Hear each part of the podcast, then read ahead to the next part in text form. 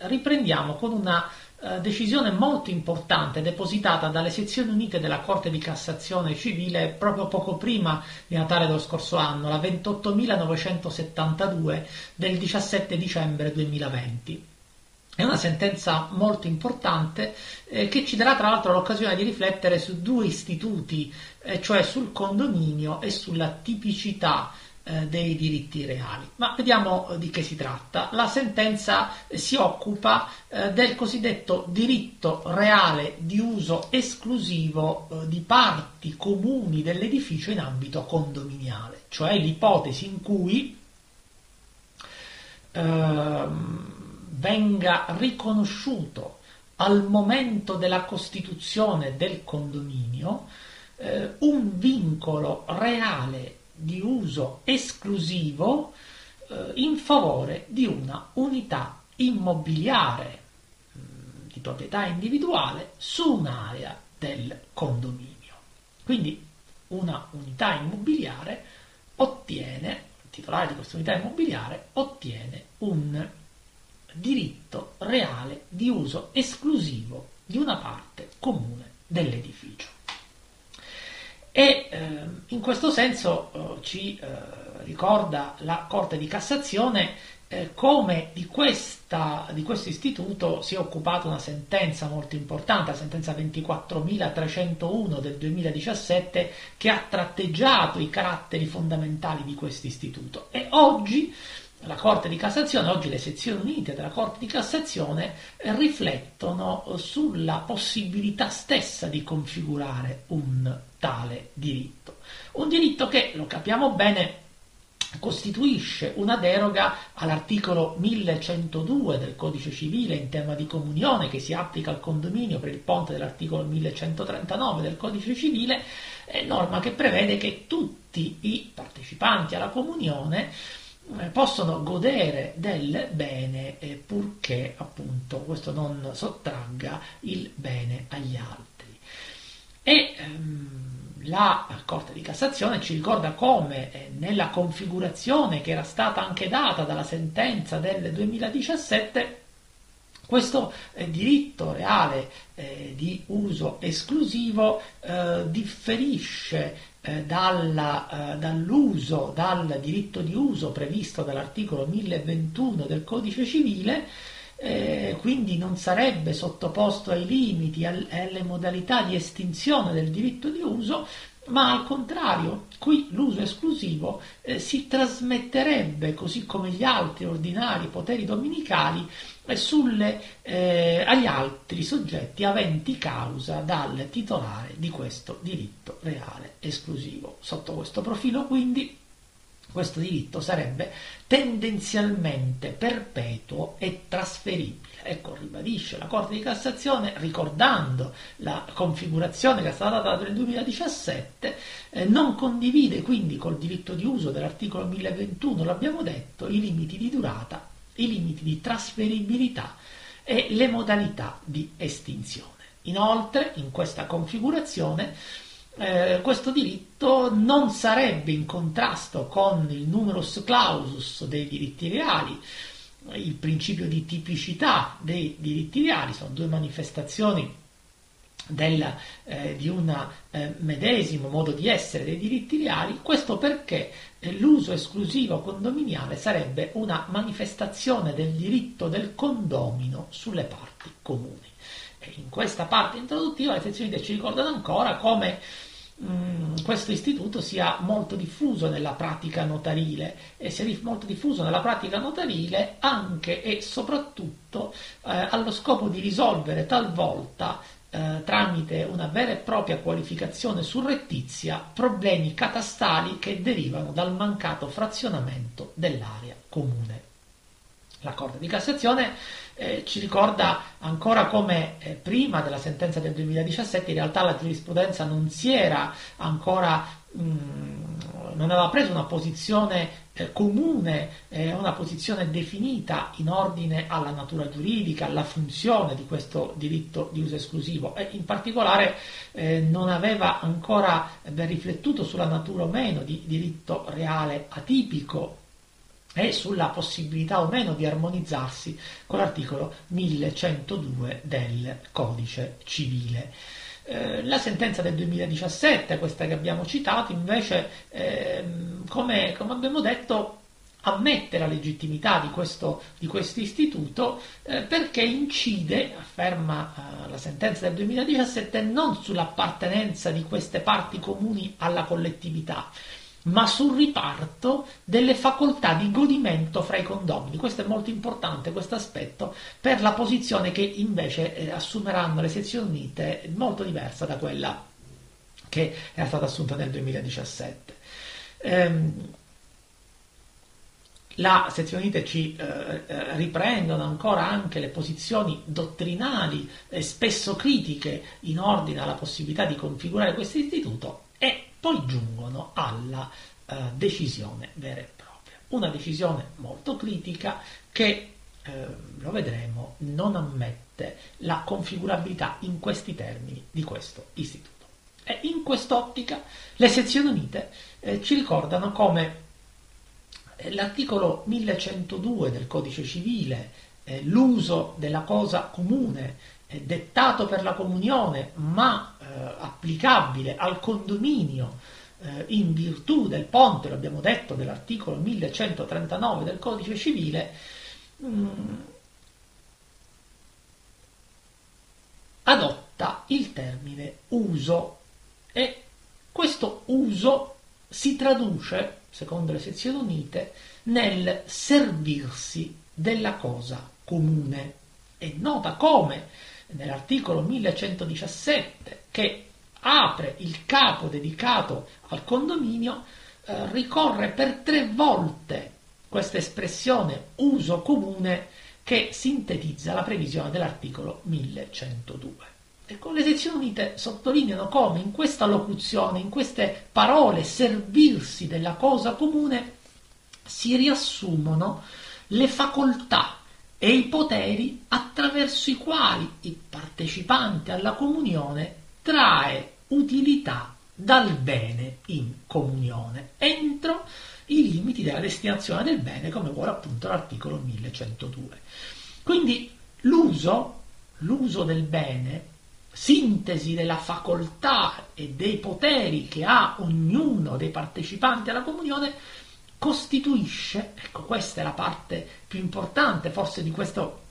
di questa parte della decisione, costituisce parte essenziale del contenuto intrinseco caratterizzante il diritto di comproprietà. Quindi vedete, è proprio parte essenziale l'uso, questa sintesi di facoltà e di poteri in capo al soggetto partecipante alla comunione è parte essenziale del contenuto intrinseco della comunione, caratterizza il diritto di comproprietà, è un modo di essere, l'unico modo di essere del diritto di comproprietà. L'uso, e cioè, dice, uno dei modi attraverso i quali può esercitarsi il diritto e forma parte intrinseca e caratterizzante nucleo essenziale del suo contenuto. In questo senso, questa essere parte caratterizzante del, della comunione, parte caratterizzante della, dell'istituto, è ulteriormente ribadito dall'articolo 1102 quando, nel parlare dell'uso della cosa comune, prevede l'obbligo del partecipante di non impedire agli altri, come abbiamo detto, di farne parimenti uso parimenti uso. In questa formula parimenti uso si riassumono, dice la Corte di Cassazione, i connotati normali dell'uso comune del bene. Parimenti uso significa che in linea di principio l'uso deve essere indistintamente paritario, promiscuo e simultaneo. Eh, questo non esclude la possibilità che eh, ci possono essere usi differenti del bene, che il regolamento del condominio preveda usi differenti del bene. E lo dice espressamente ancora l'articolo 1123 che prevede la possibilità di un utilizzo in maniera diversa del bene in, in condominio. E, però questo uso um, differenziato del bene deve essere sempre compensato, affermano le sezioni unite, da un congegno di reciprocità Tant'è vero che il regolamento del condominio può sicuramente vietare alcuni usi e quindi in questo senso restringere la possibilità di utilizzazione del bene comune, ma la giurisprudenza, e ricordano eh, le sentenze, ricorda la 2114 del 2018, la 27233 del 2013, non ammette però la possibilità di un divieto assoluto del bene.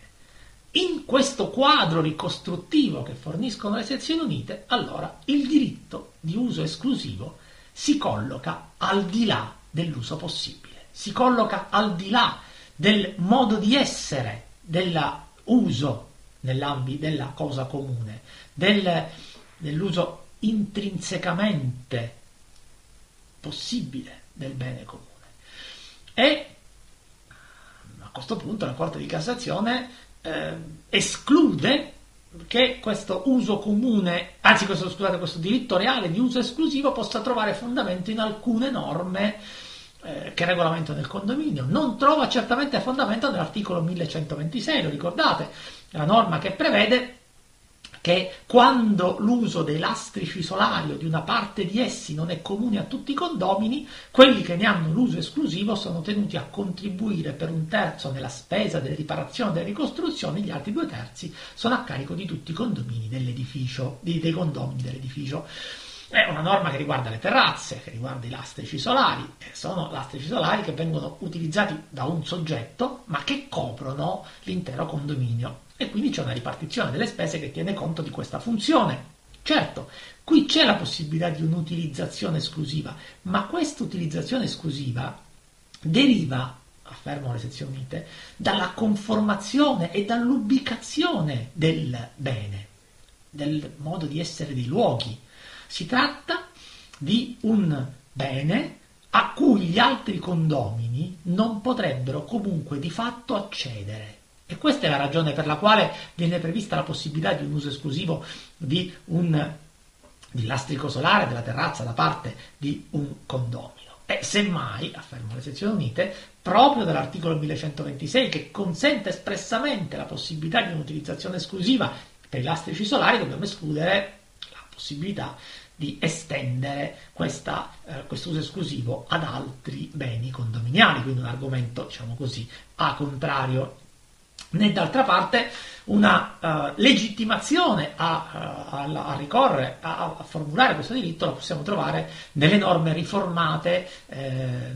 dalla legge del 2012 in tema di condominio, non nell'articolo 1122 del codice civile, quella norma che prevede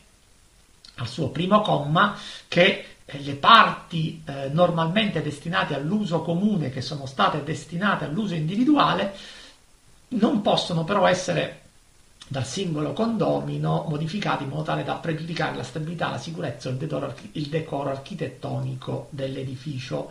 E anche qua eh, ci dice la Corte di Cassazione, ci ricorda le sezioni unite, come questo uso individuale non abbia niente a che fare con un diritto reale esclusivo e questo uso individuale è ben compatibile invece con l'uso frazionato, che sappiamo essere una modalità, per così dire, verticale di utilizzazione del bene. Non può trovare fondamento nell'articolo 1120 secondo comma, quella norma che prevede che i condomini con una maggioranza meno rigorosa rispetto a quella prevista per le innovazioni possono disporre opere di interventi per la realizzazione di parcheggi e questa norma non chiarisce se i posti auto devono essere dati in proprietà esclusiva, ovvero se debbano essere dati in godimento frazionato. In un caso e nell'altro non ci troviamo nell'ambito della fattispecie del diritto reale di uso esclusivo. Appunto, o abbiamo un diritto di proprietà o abbiamo un bene in condominio con un uso frazionato. E peraltro tutto ciò, tutto ciò sarebbe dimostrato dal fatto che le maggioranze sono appunto maggioranze eh, relative e basse, addirittura più basse rispetto a quelle delle innovazioni, certamente molto lontane da quelle che potrebbero consentire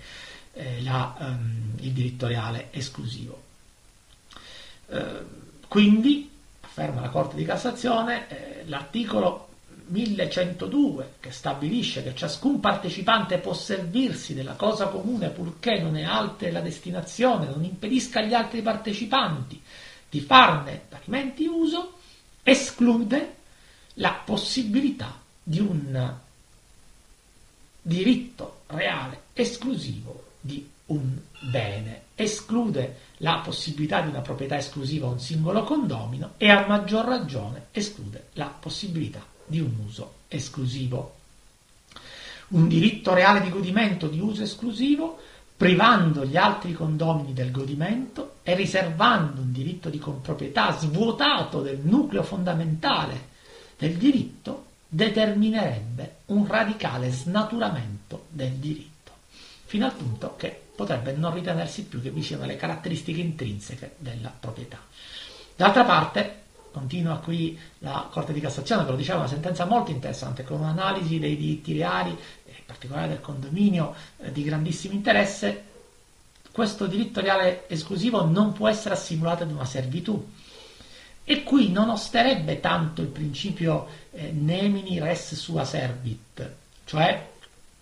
quel eh, principio che vuole che, eh, che, trova applicazione quando un unico soggetto è titolare del fondo servente e del fondo dominante. Non trova applicazione perché questo principio non si applica nell'ipotesi in cui il proprietario di un bene sia eh, comproprietario dell'altro bene, ma il punto è che vi osta la conformazione delle servitù.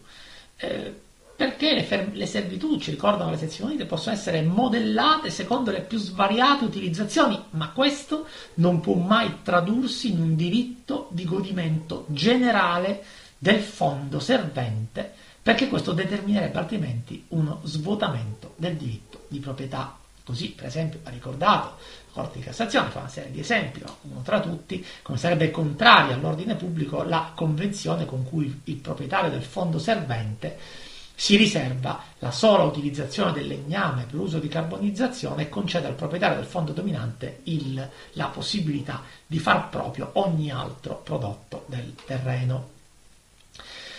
Eh, potrebbe derivare dall'autonomia negoziale? E questo è il punto, secondo me, centrale, più interessante della sentenza, perché è il punto in cui riprende e mm, ribadisce quanto mai utile in questo periodo, il principio di tipicità dei diritti reali. Esclude, escludono le sezioni unite che eh, alla base eh, di, questa, eh, di questo diritto reale esclusivo possa esservi l'autonomia negoziale. Vi ostano due principi, principi, lo ricorda la Corte di Cassazione, sovrapponibili ma spesso tenuti distinti dalla dottrina. Il principio del numerus clausus dei diritti reali, quindi la impossibilità di prevedere nuovi diritti reali e il principio di tipicità dei diritti reali, quindi l'impossibilità di conformare differentemente i diritti reali. In realtà poi abbiamo visto in altre occasioni come eh, la giurisprudenza abbia eh, talvolta dato la possibilità di una modellazione di questi diritti reali entro che limiti ciò è possibile.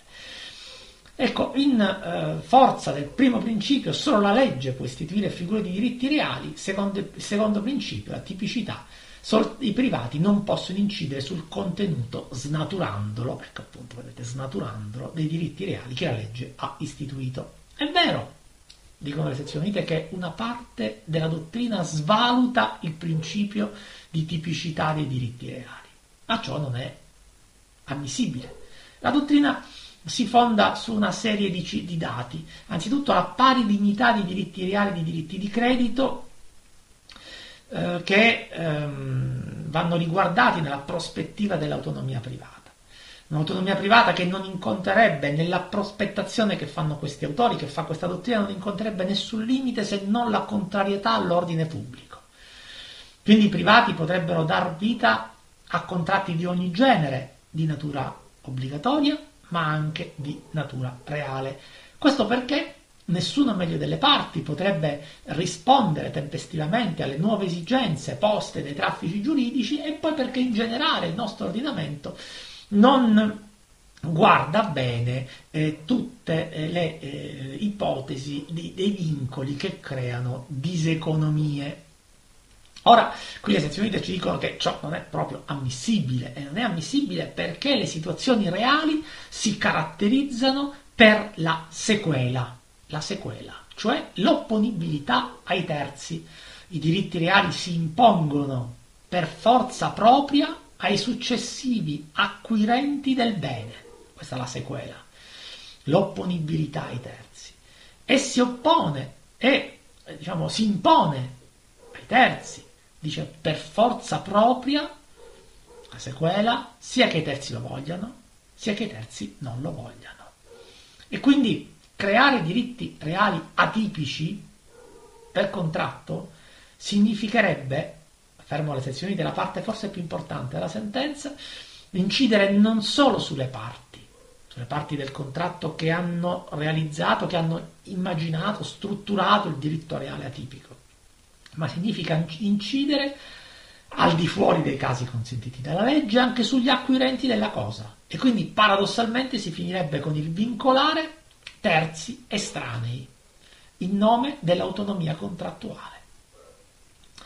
Eh, la dottrina afferma, la dottrina che sostiene il superamento, la possibilità di superare il principio di tipicità dei diritti reali, eh, ci dice che in realtà manca una norma che vieti la costituzione di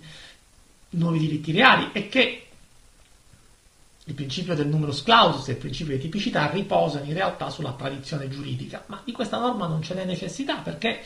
L'articolo 1372 del codice civile ci dice appunto, ricordo alle sezioni unite, che il contratto ha forza di legge tra le parti e qui si finirebbe con l'incidere sui terzi, a tacere del fatto che l'articolo 42 della Costituzione pone una riserva di legge con riguardo ai modi di acquisto e di godimento della proprietà e a tacere del fatto che ehm, una tale spinta non viene certamente dall'ordinamento comunitario, posto che l'articolo 345 del Trattato sul funzionamento dell'Unione Europea eh, rimette agli Stati membri il regime del diritto di proprietà. Ad ulteriore conferma di questo orientamento, della persistenza di questo orientamento, della correttezza di questo orientamento consolidato che sostiene il principio del numerus clausus e la tipicità dei diritti reali, la Corte richiama ancora l'articolo 1322 del Codice civile che pone l'autonomia nell'ambito del sistema contrattuale, nell'ambito del comparto contrattuale. La, eh, il fatto che l'ordinamento guardi con sfavore le limitazioni del diritto di proprietà e il fatto che l'articolo 2643 del Codice civile contenga un'elencazione tassativa dei diritti reali soggetti a trascrizione con l'ineluttabile conseguenza eh, che si tratta di un numerus clausus. A chi comunque fonda la possibilità di un diritto reale esclusivo, la legittimità di un diritto reale esclusivo sul bene condominiale, sulla possibilità eh, di eh, trascrizione che deriverebbe da una lettura avanzata della normativa sulla trascrizione, la Corte ricorda comunque come la trascrizione sia dominata dal principio della dichiaratività per cui eh, essa eh, non incide comunque sulla validità e sull'efficacia degli atti che, sarebbero, che, fa, che eventualmente venissero trascritti. Quindi il eh, principio di tipicità di diritti reali e il principio di numerus clausus è fermo, afferma la Corte di Cassazione. Il principio di tipicità legale necessaria si traduce nella regola secondo cui i privati non possono creare figure di diritti reali al di fuori di quelli previsti dalla legge né possono modificare il regime. Ciò comporta che i poteri che scaturiscono dal singolo diritto reale in favore del suo titolare sono quelli determinati dalla legge e non possono essere validamente modificati dagli interessati. Quindi questa è l'affermazione della Corte, riporta ehm, una sentenza eh, del 2008, il testo della sentenza del 2008 ripresa poi nel 2019, proprio per dare il senso della conferma di un orientamento assolutamente consolidato. Ricorda ancora la Corte di Cassazione come la gemmazione del, di questo principio stia, per esempio, nel rifiuto giurisprudenziale del cosiddetto dominio utile, cioè il dominio corrispondente a uno ius in re aliena eh, consistente nel diritto di godere un fondo, di un fondo altrui in perpetuo. Questo perché afferma la Corte di Cassazione non sono consentiti al di fuori dei casi previsti alla legge rapporti di natura perpetua perché contrari all'interesse pubblicistico. Ricorda soprattutto come le obbligazioni propter rem e le obbligazioni reali sono caratterizzate per giurisprudenza costante dal principio della tipicità. Esse possono sorgere per contratto soltanto nei casi espressamente previsti dalla legge e ricorda come vi sia una giurisprudenza costante in questo senso e solo qualche isolata pronuncia giurisprudenziale che ammetta una diversa formazione. E l'ultimo passaggio eh, riguarda però la sorte di questo titolo negoziale, di questo negozio che sia stato concluso dalle parti con le quali si crea questo diritto reale esclusivo su un bene condominiale. E la Corte si interroga sulla sorte di questo contratto e anzitutto eh, pone un problema interpretativo e afferma che in realtà è possibile che le parti abbiano previsto il trasferimento della proprietà. Certo, eh, l'articolo 1362 eh, del codice civile eh, richiama come criterio interpretativo il senso letterale delle parole ed è difficile pensare che da un diritto di uso esclusivo si possa dedurre il trasferimento del diritto di proprietà. Tuttavia, il dato letterale, ricorda la Corte, è di fondamentale rilievo, ma non è mai da solo decisivo, quindi dall'insieme si potrebbe trarre una conclusione di questo genere. Ehm, oppure è possibile che le parti abbiano inteso eh, creare un diritto reale di uso, quello previsto dall'articolo 1021 del codice civile, e quindi eh, dedurre, eventualmente anche ex 1419 eh, primo comma, eh, tale volontà delle parti. Oppure è possibile eh, pensare che vi sia una conversione del contratto eh, volto alla creazione eh, di un eh, diritto di ehm, uso di natura obbligatoria, un uso esclusivo e perpetuo di natura obbligatoria, ovviamente perpetuo tra le parti e assolutamente pacifico. E questo naturalmente, eh, questa possibilità di una conversione di questo contratto sarebbe sottoposta anzitutto ad una valutazione in termini di meritevolezza del contratto e poi ehm, riguardo, eh, una valutazione riguardo ovviamente alla volontà che le parti avrebbero eh, avuto qualora avessero conosciuto ecco, della impossibilità di giungere a questa differente conclusione. Ecco, la Corte ci ricorda, va naturalmente valutato in questo caso il versante della meritevolezza, sia per quanto attiene all'accertamento, se avuto riguardo allo scopo perseguito dalle parti, queste avrebbero voluto il diverso contratto. Quindi, come vedete, una sentenza, voluto cominciare l'anno con una sentenza così importante in tema di diritti reali, e non è la prima volta quest'anno che le sezioni di intervengono sui diritti reali, quindi un argomento particolarmente interessante eh, per, anche per quanti studiano per i concorsi, lo, sotto, lo sottolineo,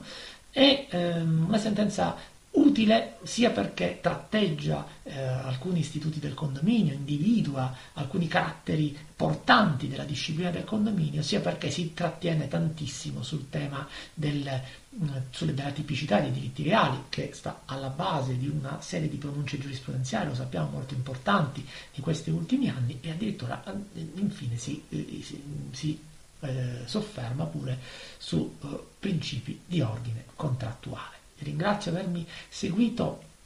fin qui e lasciate se desiderate i vostri commenti e ci vediamo eh, senz'altro tra 15 giorni.